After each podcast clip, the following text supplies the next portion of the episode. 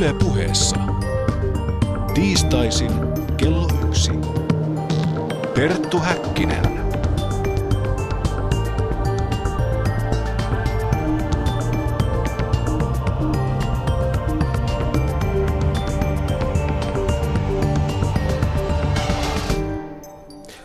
Voitokasta päivää ja lämpimästi tervetuloa tämänkertaisen päänavauksemme pariin. Minä olen Perttu Häkkinen. Tänään tarkastelumme keskiössä on Sigurd Wettenhovi Aspan Elämä ja teot. Niistä kanssani studiossa keskustelemassa salatieteiden asiantuntija hermeetikko aikakauskirjan toimittaja Kane Kanerva. Tutkija Pekka Pitkälä puolestaan kertoo Panu Hietanevalle Aspan kielitieteellisistä teorioista. Lämpimästi tervetuloa lähetykseen, Kane. Kiitos, kiitos. Harry Halen ja Tauno Tukkinen kuvasivat teoksessaan Elämän ja kuoleman kello Aspa Resumeeta seuraavasti. Hän oli taidemaalari, kuvanveistäjä, pilapiirtäjä, näyttelijä, runoilija, kirjailija, säveltäjä, soittoniekka, keksijä, arkkitehti, kielentutkija, suomalaisuusmies, rotuteoreetikko, astronomi, egyptologi, maailmanmatkaaja, suojeluskuntapäällikkö, poliittinen yksityisyrittäjä ja maailmankohtaloiden orakkeli, suurmiesten ja kruunupäiden tuttu uuden ajan Väinämöinen, Suomen mahtavin parta ja aikansa tunnetuimpia kansalaisia, jonka jonkinmoiseen tuttavuuteen kuuluivat monet merkkimiehet miehet.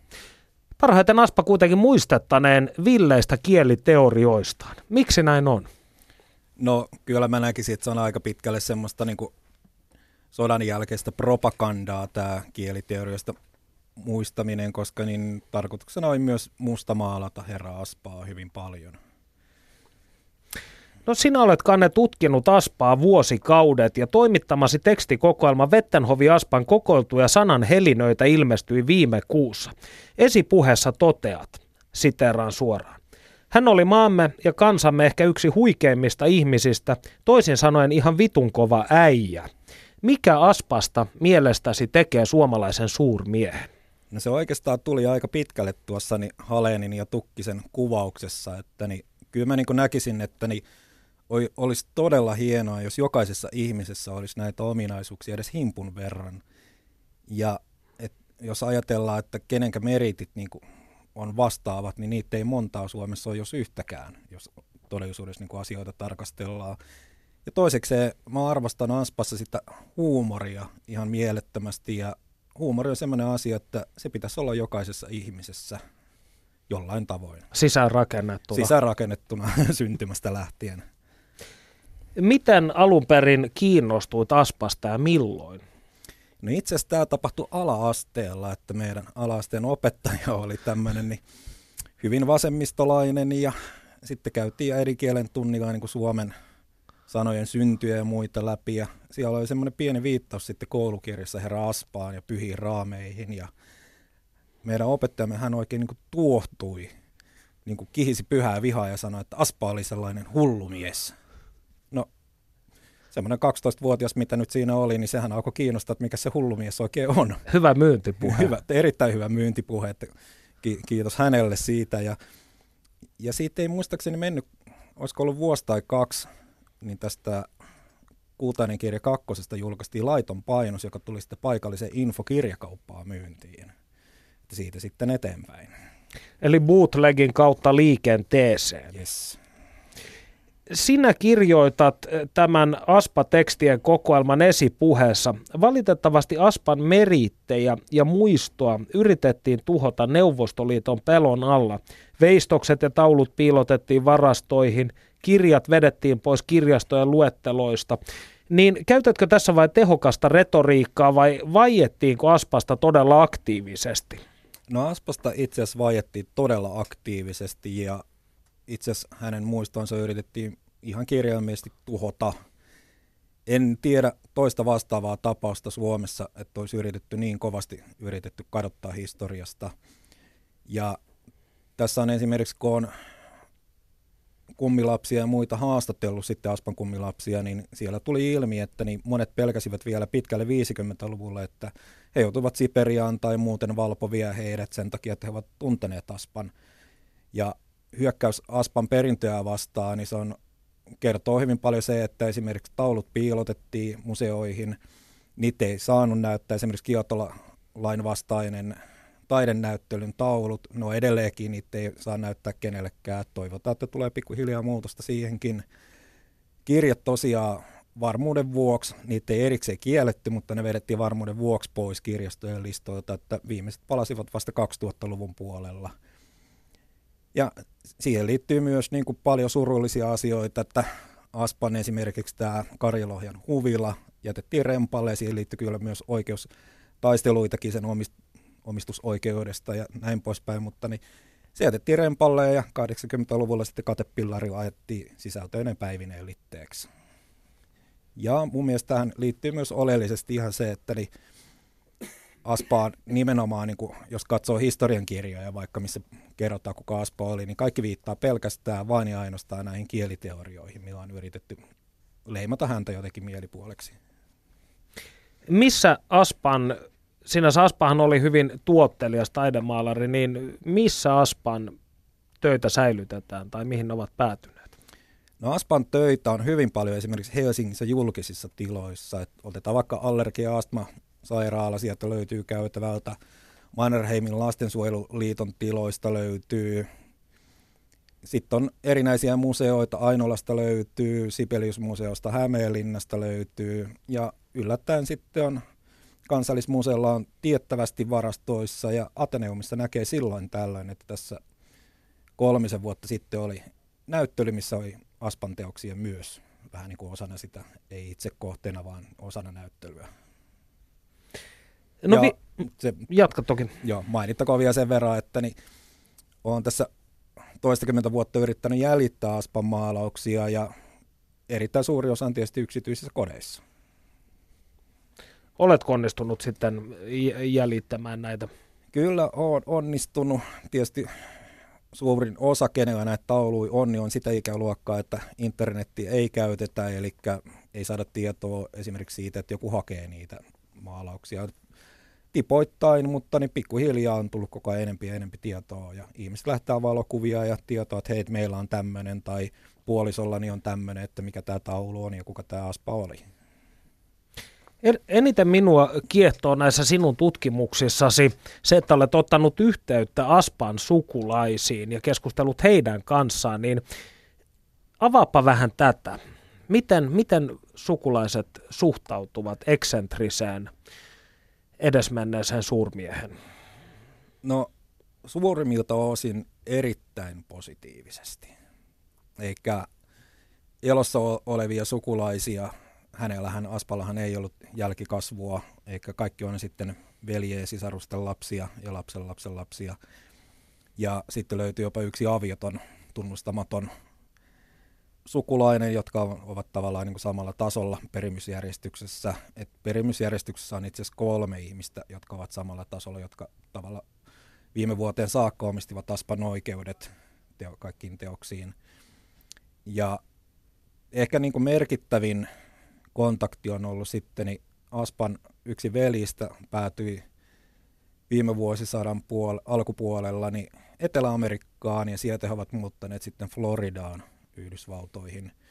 Ja siellä on oltu tosi innoissaan ja tilattu kaikki suomenkielisetkin kirjat Suomesta sinne, vaikka ei osata suomea sanaakaan ja näin poispäin. Samaten tämä niin sanottu tunnustamaton henkilö, niin hän on ihan todella niin kuin positiivisesti suhtautuu, mutta sitten tämä kolmas, joka asuu Ruotsissa, niin hän ei halua edes keskustella koko aiheesta. Mikä sitten aiheutti niin kuin oman ongelmansa siihen, että ei voitu julkaista aikaisemmin mitään Aspan teoksia sitten, kun ei ollut tämän kolmannen lupaa siihen. Eli sinä soitit hänelle ja sait luuria korvaan? No itse asiassa niin mä en edes saanut häntä kiinni, vaan sitten toi tämä Yhdysvaltain sukulainen niin ei ollut yhteydessä häneen ja sieltä tuli tosi tyly, että hänen tyttärensä on sitä mieltä, että joo joo, että hyvä meininki, mutta niin tämä isä on niin kuullut pahaa puhuttavan hänestä ja oikeastaan niin ehkä pelätty vainoa, että hän on sen ikäinen, että hän on vielä varmaan joutunut pienen pelkäämään jotain mahdollista vainoa. Että sieltä tulee niin kuin ei suostu keskustelemaan asiasta ollenkaan. Jollain tavoin traumatisoitunut. Traumatisoitunut, että kyllähän tässä on ollut pitkään ihan semmoinen ilmapiiri, että kun ihmisiä haastattelee, jotka ovat tunteneet Aspan, että, että vähän semmoinen, että niin on ollut kiva tuntea, mutta ollaan nyt hys hys, että ollaan tunnettu, että ei tule vaikeuksia. Et selkeästi semmoinen niin painostava pelon ilmapiiri kyllä. Ja tämä sinun mielestäsi lähinnä juontuu Aspan kommunismin vastaisuudesta, josta hän ei kovinkaan, kovinkaan vahvasti vaiennut aikanaan. Uh, toden, todennäköisesti, että koska se on ollut niin radikaali muutos heti hänen kuolemansa jälkeen, että niin Aspastahan kirjoitettiin hänen kuolemansa saakka hyvin paljon ja jopa hyvin ylistäviäkin juttuja, vaikka hänen suhtauduttiin hyvin ristiriitaisesti lehdistönkin piirissä, niin siellä kuitenkin on, Ilmari Kianto on kirjoittanut hienoja asioita, muista puheet olivat erittäin hienoja, mitä on julkaistu lehdissä ja muualla, mutta sen jälkeen niin alkaa ihan, kaikki kuvaukset on hyvin lyhyitä, ytimekkäitä, että kummallinen kieliteoreetikko ja that's it. No Aspastahan on tehty verrattain vähän historian kirjoitusta.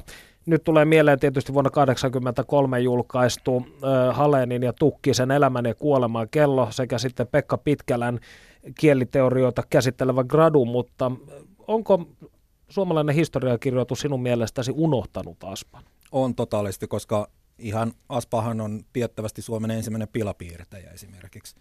Ja kun pilapiirteistä, kotimaisista pilapiirteistä tehtiin väitöskirja, niin Aspa ei mainittu ollenkaan siellä esimerkiksi, vaikka hän oli hyvin tunnettu piirroksistaan jo niin kuin yli sata vuotta sitten. Tuo eittämättä mielenkiintoinen detalji. No, lähiaikoina eräs kotimainen kustantamo on uudelleen julkaisemassa Aspan mainiota oma elämä kertaa jutelmia ja muistelmia.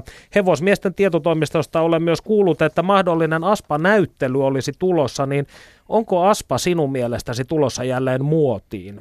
On ehdottomasti, että Aspahan, jos nyt yleensäkin niin kun ajatellaan Aspan toimintaa, ajatusmaailmaa ja kirjoituksia, niin nehän on kuin tältä päivältä et jos vertaa, Mitä tarkoitat? No, jos vertaa vaikka aikalaisten kirjoituksiin, niin Aspahan eli oikeastaan futuurissa koko ajan.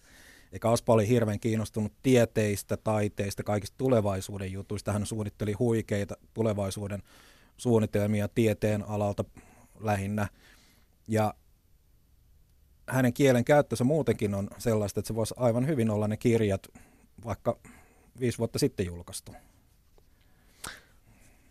Eli hän oli mielestäsi aikaansa edellä näin lattaasti ilmaistuna. Ky- kyllä, ehdot, ehdottomasti. Et näkyy kaikissa mahdollisissa myös se, että niin hän on ollut oikeastaan silloin semmoinen niin sanottu multitasking-ihminen, eli hän on tehnyt monia eri asioita ja aina se tulevaisuus silmällä pitää, että mitä tulevaisuus tuo tullessaan. No, pureudutaanpa vähän tämän renessanssimiehen elämään. Aspa syntyi Helsingissä 7. päivä toukokuuta 1870. Isä Georg oli jyrkkäs vekomaani, mutta pojasta tuli äärimmäisyyksiin asti Suomen mielinen. Mitä tapahtui? No Aspahan itse kuvaili asiaa näin, että niin hän kasvoi tämmöiseen tilanteeseen, että suomi oli palvelusväen kieli. Ja vasta niin kuin opiskeutuaan enemmänkin niin kuin ulkomailla ja kierrettyä vähän maailmaa hän alkoi kiinnostumaan Suomesta palattuaan takaisin. Ja hän teki tämmöiset Elias Lönnruutit, eli hän kiersi keräämässä tarinoita samalla tavoin ovelta ovelle ja opiskeli ahkerasti suomen kieltä ja oppi arvostamaan sen monimuotoisuutta ja ainutlaatuisuutta. Ja kyllä siinä varmaan on niin kuin yleisestikin nuorilla, niin varmaan vähän myös kapinaa sitä isäpappaa kohtaan. Isän murhaa toteutettiin. Kyllä. Millaisia Aspan lapsuus ja nuoruus sitten olivat? Kaisaniemessä hän, hän ainakin koulunsa kävi, ensimmäiset luokat. Joo, ja Katajanokalla muistaakseni on syntymätalo, että siellä on isän syntymätalossa, tai missä he ovat asuneet, pitäisi olla muistolaattakin. En ole nähnyt, kuulin sitä juuri juttua. Ja Aspahan kuva, on kuvattu, että hän oli suhteellisen tämmöinen villilapsi. Et, et, käytettiin semmoista hienoa sanaa kuin eläväinen. ja hänethän sitten lähetettiin mun käsittääkseni niin osin tämän takia juuri sitten ulkomaille oppimaan vähän niin kuin sivistystä ja nuhteita ja muuta, mutta tyypillinen tämmöinen ehkä suomalainen niin sanottu parempi perhe, eli pienestä pitäen opeteltiin soittamaan ja laulamaan ja kaikki tämmöiset perustaidot, mitä piti sivistyneellä ihmisellä olla. Opiskeltiin kreikkalaista mytologiaa ja mikä siihen aikaan oli, latinaa ja... Klassinen koulutus. Niin, klassinen koulutus. No Aspahan opiskeli Kööpenhaminassa ja nuoruudessaan juopotteli ja salatieteili Pariisissa, jossa tutustuu myös okkulttista kauttaan eläneeseen kirjailija legenda August Strindbergiin. Muistelmissa Aspa kirjoittaa Augustista vuolaasti, mutta siitä, kuinka hyvin kaksikko todellisuudessa tunsi toisensa, esiintyy historioitsijan äh, välillä eriäviä mielipiteitä. Mikä on sinun käsityksesi? No, lähdetään nyt oikeastaan siitä liikenteeseen, että niin Strindberghan oli hyvin arvostettu ihminen ja ketkä häntä on tutkineet ja kirjoittaneet hänestä sitten tutkimuksia ja teoksia, niin kukapa haluaa jonkun suomalaisen Aspan sinne mukaan roikkumaan. Tuskin kukaan, ja varsinkin kun tämä Aspan kirja on hyvin värikäs vielä, varsinkin niin Strindbergin luonteesta ja hänen toimistaan, jotka on niin hyvinkin hupaisia välillä – niin kukapa haluaisi sitten kansallissankarin niin muisteloon tämmöisiä asioita tunnustaa ainakaan, että mun näkemyksen mukaan ei ole todistettu puolesta eikä vastaan. Et ole ainakaan löytänyt sellaista savuavaa asetta, joka sanoisi, että Aspa liiotteli tai että toinen puoli on oikeassa. Joo, ei ole löytynyt mitään tämmöistä. Tässä olisi tulevaisuuden historioitsijoille minun mielestäni äärimmäisen hedelmällinen temmellysalusta. Joo, siis tota, niin yleensäkin, että niin Aspahan totta kai siihen aikaan, kun ei ollut kännyköitä, niin kaikkihan tiedon välitys ja muu kommunikointi hoidettiin kirjeitse. Ja tiettävästi suuri osa Aspan kirjeitä meni siellä Vilniemen hu- huvilan tuhossa, mutta sitten niitä on säilynyt. Esimerkiksi löytyy Kallen Kallelan jäämistöistä Sibeliuksen ja ties kenenkään, ja nämä on suurin osa on etsimättä ja julkaisematta ja yleensäkin varmaan lukematta jopa. Ja Plus, että hän oli monien ulkomaalaisten ihmisten kanssa kirjeenvaihdossa, että sieltä voi löytyä vaikka millaisia aarteita. Kyllä, ja hän muun muassa lähetti, ke, lähetteli Kemal Atatürkille omia teoksia ja vastaavaa, että hän myös hyvin aktiivisesti piti yhteyttä kyllä, kyllä. ul, ulkomaiden, ulkomaisiin hallitsijoihin. No muistelmissaan Aspa Ylen katsoo nuoruutensa okkultismin villitystä ja toteaa. Se ei ollut filosofia enempää kuin määrätty elämän katsomustakaan, vaan ainoastaan umpimähkäistä hapuilua tietämättömässä ja tuntemattomassa. Niin mitä ajatteletkaan, ne vä- vähätteleekö Aspa tietoisesti kiinnostustaan okkultismiin? Oliko hän salatieteilijä? Oh, hyvä kysymys, hyvä kysymys, koska siihen aikaan, kun hän on ollut Pariisissa, niin sehän on ollut myös muotivillitys. Kyllä. Ruusuristiaiset tekstit on noussut paljon pinnalle ja ne on myyneet hyvin, on ollut okkultistisia koulukuntia ja kouluja, missä on voinut ihan käydä niin sanotusti peruskoulua. Ja, et se oli vähän semmoinen myös paremman väestön viihdettä, voisi sanoa näin. Ja Aspahan ei ole periaatteessa kirjoittanut juurikaan oikeastaan okkultismista ju- yhtään mitään. Että kyllä mä luulen, että hän aika niin totta puhuu tuossa, että niin se on ollut semmoista nuoruuden haihatusta ja ehkä vähän semmoista niin valtavirrassa kulkemista sitten loppujen lopuksi. Mutta hän tunsi henkilökohtaisesti esimerkiksi Josefin Peladan ja todennäköisesti tapasi myös Papuksen ja näin. Kyllä, mutta niin nythän tässä on taas tämä, että kun Aspan menneisyyttä on tuhottu niin paljon, niin mehän emme tiedä, että mitä kaikkea sieltä on loppujen lopuksi kadonnut. Että niin jos ajatellaan, että niin kuitenkin on ollut ihan suuriakin kustantamoja kustantamassa, kustantamassa Aspan teoksia, niin siellä on ehkä, jos on jotain okkultismiin viittaavaa ollut, niin se ei ole Suomessa ollut myyvää ainakaan siihen aikaan. No näistä Aspan salatieteellisistä harrastuksista me tiedämme sen verran sata varmasti, että Aspa oli vuonna 1922 elvyttämässä suomalaista vapaamuuraritoimintaa sadan vuoden tauon jälkeen. Niin millainen oli hänen uransa vapaamuurarina? No se on ollut, varsinkin kun kävi vapaamuureiden museossa kyselemässä asiasta, niin siellä suhtauduttiin sillä vähän niin kuin hyvinkin varovasti siihen, mutta niin se tiedetään, että Aspa lupaili ainakin enempi osallistuvansa toimintaan kuin mitä hän sitten osallistui loppujen lopuksi, että urkurina osallistui, soitteli siellä ja tiettävästi teki vapaamureiden rituaalista suomenkielistä versiota tai suomalaista versiota, missä varmaankin sitten Kalevala ja muu on ollut suuremmassa osassa.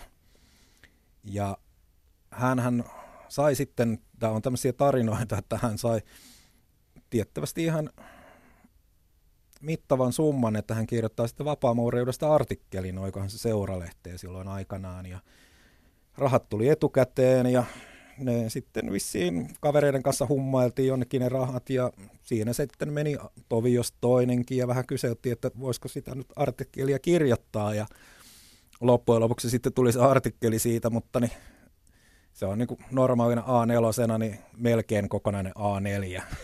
Et, et, hieman jää nyt vähän silleen, niin kuin, tai hitsiläjän, että ne taas kyselee sitä, että no mä kirjoitan äkkiä jotain, niin kuin on ehkä ollut enemmänkin se asenne. Ja, Eli tämmöinen Hunter S. Thompson-tyylinen lähestymistapa. Ky- kyllä, ja, mutta sitten on tämmöisiä niin kuin väitteitä, mitä on ihan kuullut muuriritaholta, on esimerkiksi se, että, niin, että Finlandian sanotus olisi peräisin sitten niin tämmöistä rituaalista, mitä Aspa suunnitteli, suomenkielistä rituaalia, ja että sitten Koskeniemi olisi muokannut ne sanoiksi, että alkuperä olisi Vettehovi Aspan käsialaa, että tämä on ihan minulle esitetty väite. Oletko kuullut tämän useammasta lähteestä? Ää, kahdesta lähteestä. Tämähän mullistaisi historian kirjoituksen sellaisena kuin me sen tunnemme. Todellakin. Jääkää pohtimaan tätä, nimittäin tässä vaiheessa kuuntelemme, mitä Panu Hietaneva on iloksemme askarrellut.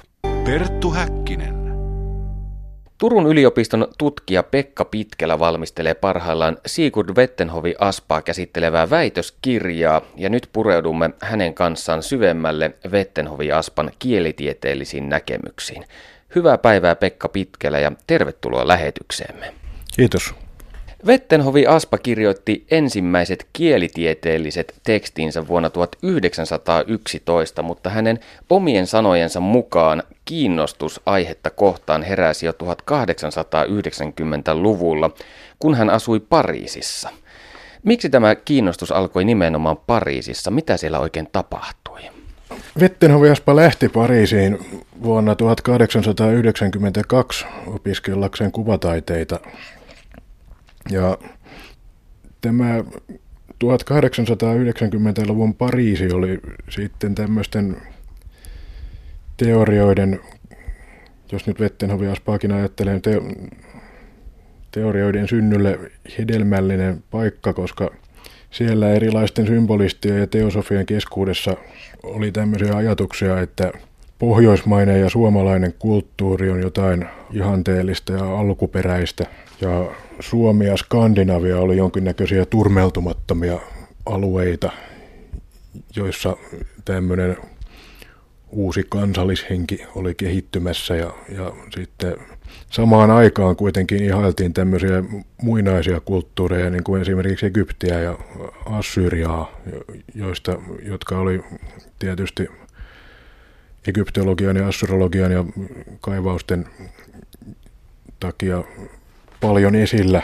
Ja, ja siis tämä, nämä, tämä muinaistutkimus meni eteenpäin ja oli näyttelyitä ja, ja siis taiteilijat innostuneista kulttuureista. Ja nämä tavallaan yhdisty sitten Vettenhoviaspan ajattelussa, että tässä oli tämmöinen teosofis kansallisromanttinen pohjoismaisen kulttuurin ihannointi ja sitten, sitten tämä Egyptiä kohtaan tunnettu kiinnostus. Millainen on Vettenhovi Aspan kieliteoria pähkinen kuoressaan? Hänen mielestään suomen kieli oli kaikista elossa olevista kielistä alkuperäisin ja lähimpänä tätä raamatullista alkukieltä. Siis itse asiassa Vettenhovi Aspan mukaan Suomi oli välttänyt tämän Baabelin kielten sekoituksen – ja Vettenhoviaspa näkee muut kielet jotenkin tämmöisenä rappeutuneina.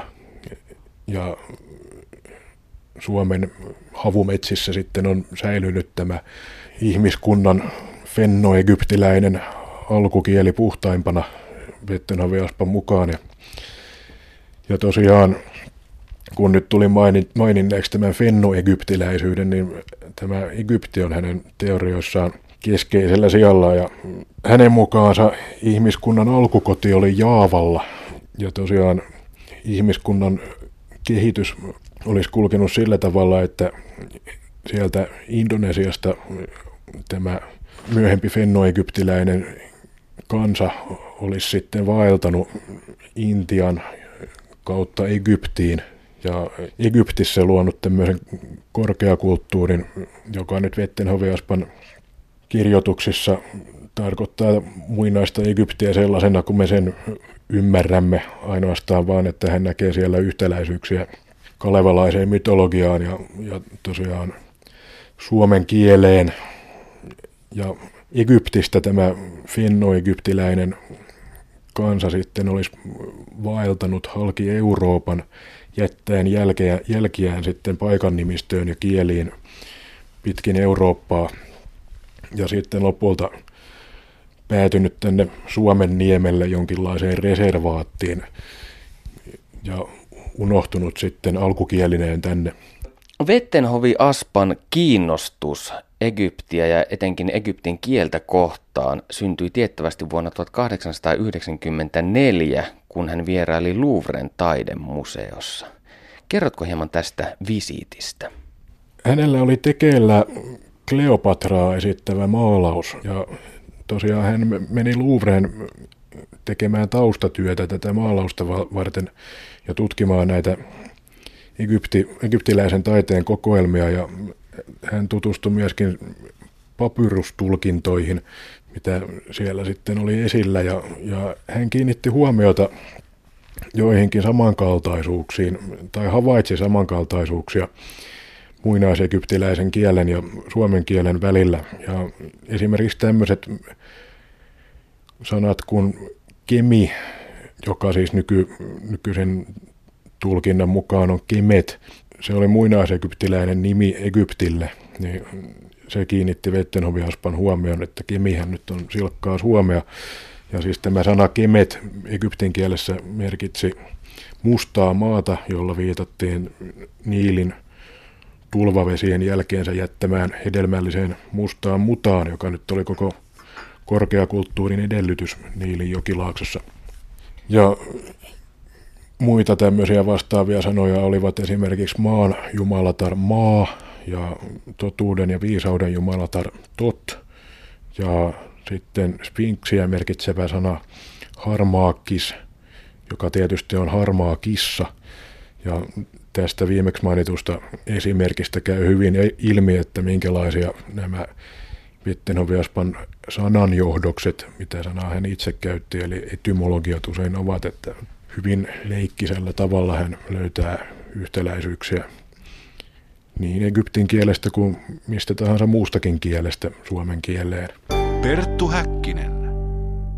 Pariisissa Vettenhovi Aspa tutustui ruotsalaiseen kirjailijaan August Strindbergiin. Kerrotko hieman heidän suhteestaan ja siitä, kuinka Strindbergin ajatukset vaikuttivat Vettenhovi Aspaan? Vettenhovi Aspan ja Strindbergin tutustuessa Pariisissa 1890-luvulla hänellä oli tämmöinen ensimmäinen, voisiko sanoa, luova tauko tässä kaunokirjallisuuden harjoittamisessa, että hänellä oli meneillään tämmöinen niin sanottu infernokriisi, jolla viitataan toisen avioliittonsa karjutumisen jälkeiseen aikaan, ja hän harrasti tuolloin luonnontieteitä tai pikemminkin alkemiaa ja julkaisi alkemian alalta kirjoituksia. Ja tämä on tärkeää puhuttaessa näistä kielitieteellisistä ajatuksista, jotka näkyy hänen tuotannossaan sitten vasta 1900-luvun ensimmäisenä vuosikymmeninä, koska hän sovelsi kielitieteelliseen ajatteluunsa tätä alkemian perusperiaatetta, että alkuaineet muuttuvat toisikseen ja kaikkea on kaikessa, tämmöinen monistinen periaate. Ja, ja tosiaan samalla logiikalla myös hänen kielitutkimuksissaan kaikkia, kaikki kielet olivat suku, sukua keskenään ja kaikista löytyi jäänteitä hebreasta, joka oli kaikista kielistä vanhin. Strindbergin kielikäsitys oli hyvin raamatullinen. Hän pohjasi sen vanhatestamentilliseen kertomukseen, joka, jonka lähtökohta oli alkukieli ja sitten Baabelin tornin myötä syntynyt kielten sekoitus, jonka jäljiltä hebrea oli sitten lähimpänä tätä raamatullista alkukieltä. Ja Strindbergin mukaan sitten tämän kautta kaikki kielet olivat sukua keskenään. Ja hän ei välittänyt siis kielitieteen teorioista yhtään mitään. Äänenlait ja kielihistoria jäivät sikseen ja murteet ja tämmöiset pikkuseikat ei merkinneet mitään hänen tutkimuksissaan, vaan hänen mielestään oli ilmiselvää, että kaikkia kieliä, kaikkea on kaikessa, niin alkuaineiden suhteen kuin kielten suhteenkin. Strindbergilläkin oli näitä tämmöisiä sanojen samaan kuuloisuuteen ja perustuvia ja tämmöiseen assosiaatioon perustuvia ajatuksia sanojen ja merkitysten yhtäläisyydestä. Ja Strindbergillä tämä vielä meni niin pitkälle, että hänen mukaansa niin kuin hebrean kieli oli jotenkin hänen korviinsa semmoinen kieli, missä niin kuin sanat ja asiat vastaavat toisiaan mahdollisimman tarkoin. Ja no, se on tietysti niin kuin Strindbergin korvassa, kielikorvassa tämä ajatus. Hänellä oli tämmöinen hyvin musiikillinen tapa lähestyä kieltä. Ja Vettenhoviaspa samoin tämmöisellä assosiaatiomenetelmällä sanojen samankuuloisuudesta, samankaltaisuudesta vetää sitten hyvinkin pitkälle meneviä johtopäätöksiä ja näin on hyvin mielikuvituksellisia monesti nämä, nämä hänen johdannaisensa. Molemmilla herroilla, sekä Strimberillä että Vettenhovi Aspalla, oli varsin omaperäinen lähestymistapa kielitieteisiin, mutta oliko Strimberi Vettenhovi Aspan mentori, jonkinlainen innoittaja teorioiden kehittelyssä? Varmasti voidaan sanoa ainakin, että ne Vettenhovi Aspan ajatukset on syntynyt vuorovaikutuksessa Strimberin kanssa. Ja Vettenhovi Aspa itse esitti tämän asian muistelmakirjassaan 20-luvulla niin, että Strindberg, Strindberg olisi innostunut tutkimaan kieliä hänen vaikutuksestaan, koska hän sitten jossain heidän tavatessaan meni kertomaan, että, että suomen kielellä ja egyptin kielellä on, olisi yhtäläisyyksiä ja Strindberg sitten tyrmäsi tämän ajatuksen, että suomi on arvoton rahvaan kieli, että ei semmoista kannata tutkia. Ja sitten siitä olisi kuitenkin sisuuntunut itse tutkimaan kielten alkuperää ja päätynyt sitten tämmöiseen perinteisempään linjaan, jossa etsitään tätä alkua hebrean kielestä. Tämähän on siis ihan tämmöinen tieteenhistoriallinen tosiasia, että, että, niin kuin vielä 1600-luvulla tehtiin paljonkin tämän tyyppistä tutkimusta, jossa, jossa etsittiin yhteyksiä juuri hebreaan ja tämä oli yleisesti hyväksytty tosiasia, että kaikki maailman kielet pohjautuu yhteen kieleen. Strindberg kyllä itsekin sitten tutki suomen kieltä sitten näissä kielitutkimuksissaan jonkin verran ja ensimmäisiä viitteitä oli jo tässä En Blowbookissa, jossa hän toteaa jossain kohtaa, että suomen kieli on hänen mielestään todellista esperantoa, että, että suomen kielen sanat ovat peräisin kaikkialta maailmasta. Ja, ja, ja tosiaan tässä mielessä hänellä on oikeastaan samantyyppinen ajatus kuin Vettenhoviaspalla. Vettenhoviaspa vaan kääntää sen päälailleen, että kaikki maailman sanat on peräisin suomen kielestä. Ja siinä mielessä heidän ajatusmaailmansa on hyvinkin samankaltainen. Vettenhovi Aspa oli vakuuttunut siitä, että suomen kieli on kaikkien kielien äiti, mutta kuinka hyvin hän itse puhui suomea? Hänhän oli ruotsinkielisestä kodista. Aikalaisten kertoman mukaan, ja hän on itsekin tunnustanut tämän, että suomen kieli on hänen, oli hänen osaamistaan kielistä kaikkein heikoin. Että hän jollekin ystävälleen sitä valitti, että hänen aivoistaan puuttuu tämä uure, missä suomen kielen pitäisi sijaita. Ja täytyy mainita tietysti myös, että esimerkiksi tärkeämmässä asemassa ystävänsä oli sitä mieltä, että nämä hänen kieliteoriansa ja tutkimuksensa pohjautuivat olennaisesti huonoon suomen kielen taitoon. Olet kirjoittanut graduussasi, että sekä Vettenhovi Aspan että Strimberin tutkimustapaa ja päämäärät olivat yhteneväisiä Ruotsin suurvaltakauden gööttiläisen historiankirjoituksen kanssa. Mitä tämä oikein tarkoittaa? Tämä Jöttiläinen historiankirjoitus, joka siis oli saanut alkunsa jo keskiajalla, jolloin kronikoissa kirjoitettiin muinaisten jööttien eli goottien sankariteoista. Heidät siis katsottiin, heidän siis katsottiin olevan ruotsalaisten esi-isiä. Niin se nousi kukoistukseensa suurvaltakauden Ruotsissa 1600-luvulla ja tuollainen historiankirjoitus kautta Euroopan tietysti lähti raamatusta liikkeelle. Sitä pidettiin historiallisena totuutena ja lähtökohtana oli tietysti vedenpaisumus. Ja t- tämä perusajatus oli se, että Noan pojan Jaafetin pojan poika Maagog sitten oli vaeltanut tänne Pohjolaan ja ruotsalaiset sitten polveutuivat tätä kautta suoraan Noasta. Tämän jöttiläisen historiankirjoituksen tavoitteena oli luoda kansakunnalle suuri menneisyys.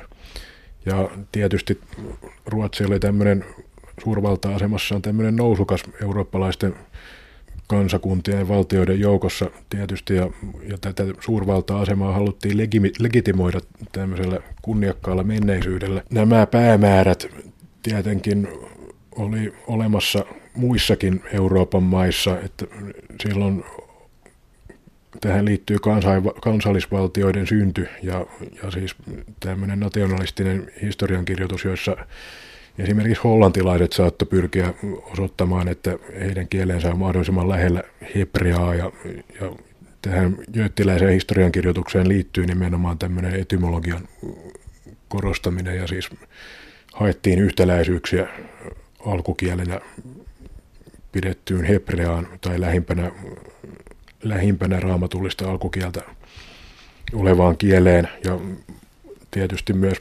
kreikkaa ja latinaa, jotka nyt oli sitten hiukan sekundaarisia, mutta myös pyhän kielen asemassa.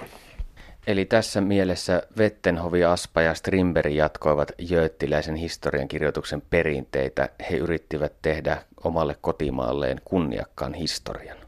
No erityisesti Vettenhovi Aspa, että Strindbergillä on tämmöinen, näissä kielitutkimuksissa on tämmöinen piirre, että hän ei rakenna tämmöisiä historiallisia kertomuksia näiden etymologioiden, etymologioidensa pohjalle, pohjalta, vaan keskittyy todistelemaan tätä kaikkien maailman kielten yhteistä alkuperää ja oikeastaan myös kansojen sukulaisuutta sitä kautta.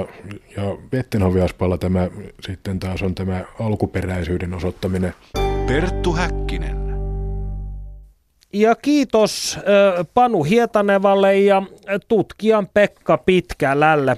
Me täällä studiossa jatkamme Kane Kanervan kanssa Sigurd Vettenhovi Aspan elämästä keskustelemista.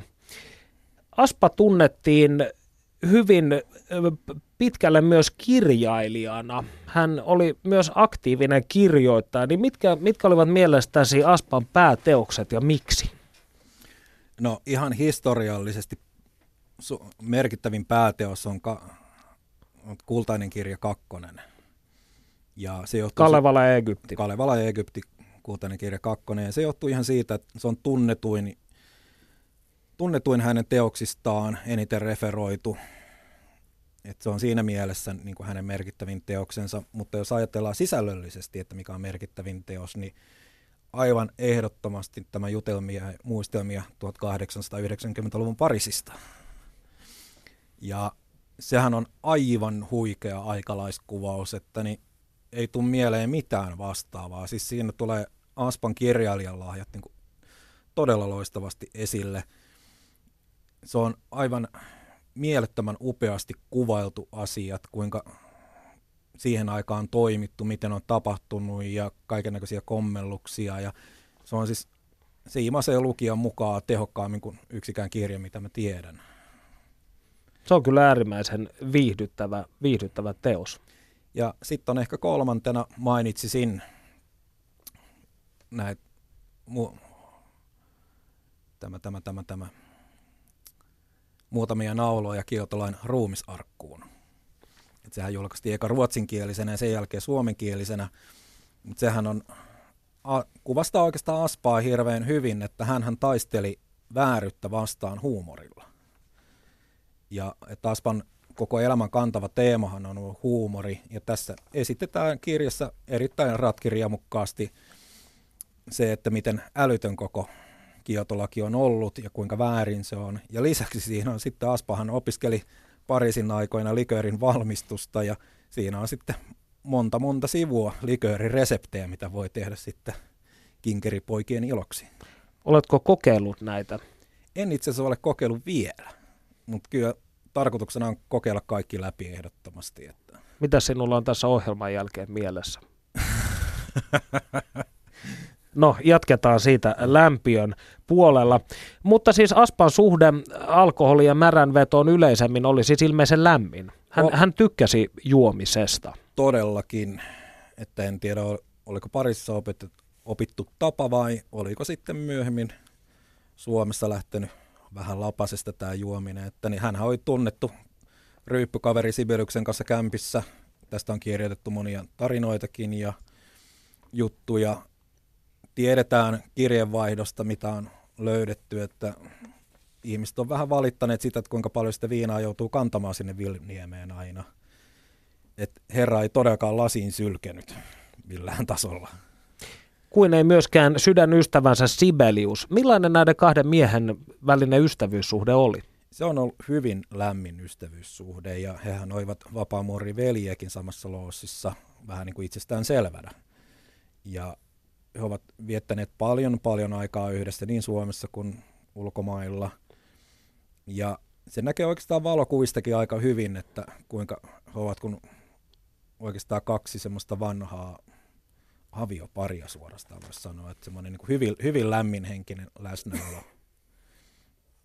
Ja sitten on löytynyt tämmöisiä muun muassa, niin kuin Aspahan kirjoitteli kovasti sitten Sibeliuksenkin kommelluksista – satuinpa näkemään sitten tämmöisenkin kirjan, missä Aspa ei kirjoittanut anteeksi pyynnön esi- ensilehdelle, että tuli nyt vähän kirjoitettua näistä meidän ryyppyreissusta, että, että välillä nyt vähän lähtee mopo käsistä. Että. Mutta heillä ei ikinä tullut tämän ansiosta mikä näköistä pahempaa kalabaliikkia. Ei ole tullut ja hän maalasi ystävästään Sibeliuksesta useita tauluja ja että olisi itse asiassa hyvin mielenkiintoista päästä tutustumaan heidän kirjeenvaihtoonsakin. Tiedätkö, missä tämä kirjeenvaihto noin fyysisesti sijaitsee? Uh, en tiedä, mutta niin, mä luulen, että se selviää aika helposti, kun ottaa sitten Sibeliuksen perikunnan edustajiin yhteyttä. Että se on sitten eri asia, että onko kulunut aika jo niin paljon, että niin, niitä halutaan aulisti näyttää vai halutaanko vielä olla vähän hys hys.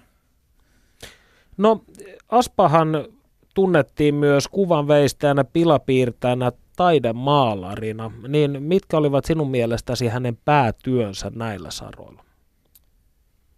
No, tästä tulee just ongelmaksi se, että niin veistokset ovat kadonneet lukuun ottamatta semmoista alakoululaistasosta veistosta Ainolassa. Beethovenin päätä esittää ja se on, ei ole mikään kovinkaan häppöinen työ. Samaten Anspan tauluissa on ongelma se, että suurin osa on jossain teille tietymättömillä – ja jos mä aletaan arvioimaan niin Aspan merittäjä taidemaalarina, niin hän oli ehkäpä semmoinen vähän keskinkertaista parempi. Pastelityöt on ehkä parhaimpia tasotaan, mutta jos meidän esimerkiksi katsomaan Allergia Astmaliiton seinällä olevaa maalausta, niin kuka tahansa kolmasuluokkalainen tekee sellaisen. Ja tähän aiheutti kriitikoissa hirveästi sitten myös niin kuin ristiriitaa, kun kuka, kriitikot ei tienneet, että piruileeko Aspa heille vai onko se tosissaan. Ja että niitä töiden taso ei niin, niin suuresti vaihtelevaa. Minä olen kuullut tällaisia, en tosi muista kenen suusta, mutta väitteitä, että Aspa olisi ikään kuin ollut pop-taiteilija ennen pop-taidetta. Toi on muuten hieno väite, että niin, kyllä mä komppaan sitä ihan samaa, et, koska hän, joo, kyllä nyt kun ajatellaan asiaa, niin ehdottomasti on samaa mieltä. Hän teki vähän tällaisia, voisiko sanoa, jollain, jollain tavalla – hupaisia muotokuvia esimerkiksi japanilaisista keisareista ja Mannerheimista ja Hitleristä suomalaisen järven rannalla. Eli niissä oli jotain sellaista hyvin outoa ja epäklassista. Joo, todellakin. Ja esimerkiksi värien käyttö oli poikkeavaa mun mielestä aikakaudelle. Et, et jos katsotaan yleensäkin, niin nehän on hyvin kirkkaita ne maalaukset. Värit, värit on hyvin syvän kirkkaita suorastaan. Et vähän semmoinen, että niin ei voi kulkea ohi huomaamatta, että ahaa, tuossa on tuommoinen maalaus. Sitten tietysti löytyy muutamia, varsinkin alkupäätuotantoa sieltä 1800-luvun puolelta, niin nehän on kopioita tämmöistä klassisista maalauksista. Et hyviä kopioita, ei siis sinänsä niin tekniikka hänellä on ollut erittäin hyvin hallussa. Ja löytyyhän sitten niin alttaritaulua, oliko se Ylivieskan kirkossa, on alttaritaulu Jeesus ristillä. Et kyllähän on niin kuin varmaankin mä veikkaan, että siinä on ollut tämä, että mitä enempi hän on jaksanut paneutua asiaan, niin sen parempaa jälkeäkin on tullut. Että tiettävästi hän noita taidenäyttelyitä oli kovasti aina järjestämässä ja sitten saattoi tulla vähän kiire niiden taulujen kanssa, että pitäisikö sinne saada jotain sisältöäkin. No mainitsit tuossa, että Aspa oli keskikertainen maalari, mutta millä alalla Aspa sinusta oli lahjakkaimmillaan? Ehdottomasti kirjallisella alalla. Ihan hän pystyy niin hyvin kuvailemaan asioita, saamaan lukijat mukaan. Ja nimenomaan, mitä mä arvostan erittäin korkealle, hän saa lukijat nauramaan. Se on erittäin harvinainen taito. No, sinä olet käsitykseni mukaan parhaillaan kääntämässä Aspan teosta The Diamond King of Sahara. Pitääkö tämä paikkaansa? Tottahan toki. Kuinka pitkällä työ on? No, työn pitäisi valmistua vuoden loppuun mennessä, että ei ole ensi, ei ole ykkös, ykkösenä käännösten listassa, mutta menee siinä samalla kuin muutkin käännökset ja toivon mukaan vuoden loppuun mennessä saamme lukea sitten kotimaisella kielellä sen julkaisun. No hyvin harva ihminen on lukenut tämän mammuttimaisen opuksen, niin voitko referoida kuulijoille, mistä siinä on viime kädessä kyse, näin pähkinänkuoressa? Niin, tämäkin kertoo mun mielestä Vettehovi Aspan niin tämmöisestä futuurista, että kyseessä on elokuva käsikirjoitus.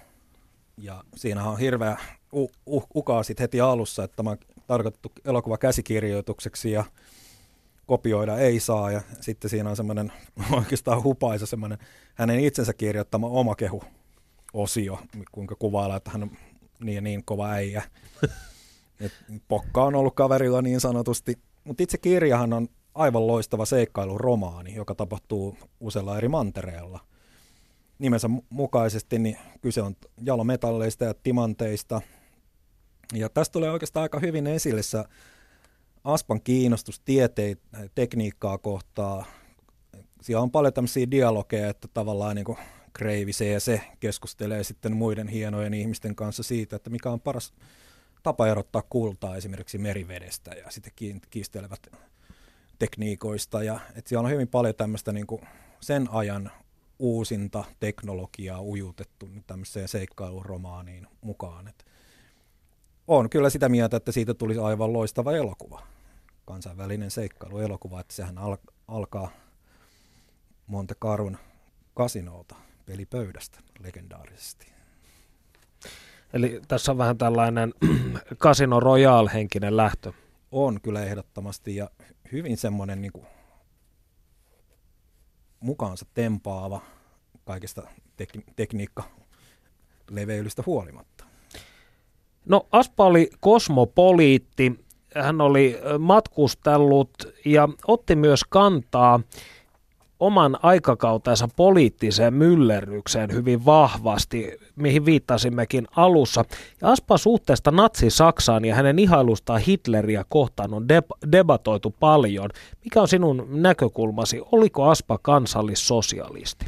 Ei missään tapauksessa, että niin Aspa oli monarkisti, henkeä ja monarkisti, ja hän kirjoittaa monessakin eri yhteydessä, että hän on sitä mieltä, että monarkia on kaikkien paras vaihtoehto, ja hän myös arvosteli niin Strindbergia antisemitismistä. Että tämäkin on niin kuin mun mielestä ihan suoraa tämmöistä kuoleman jälkeistä propagandaa. Että mistään ei ole tullut ilmi millään tavoin, että hän olisi ihan noin natsi-Saksaa tai Saksaa yleensäkään.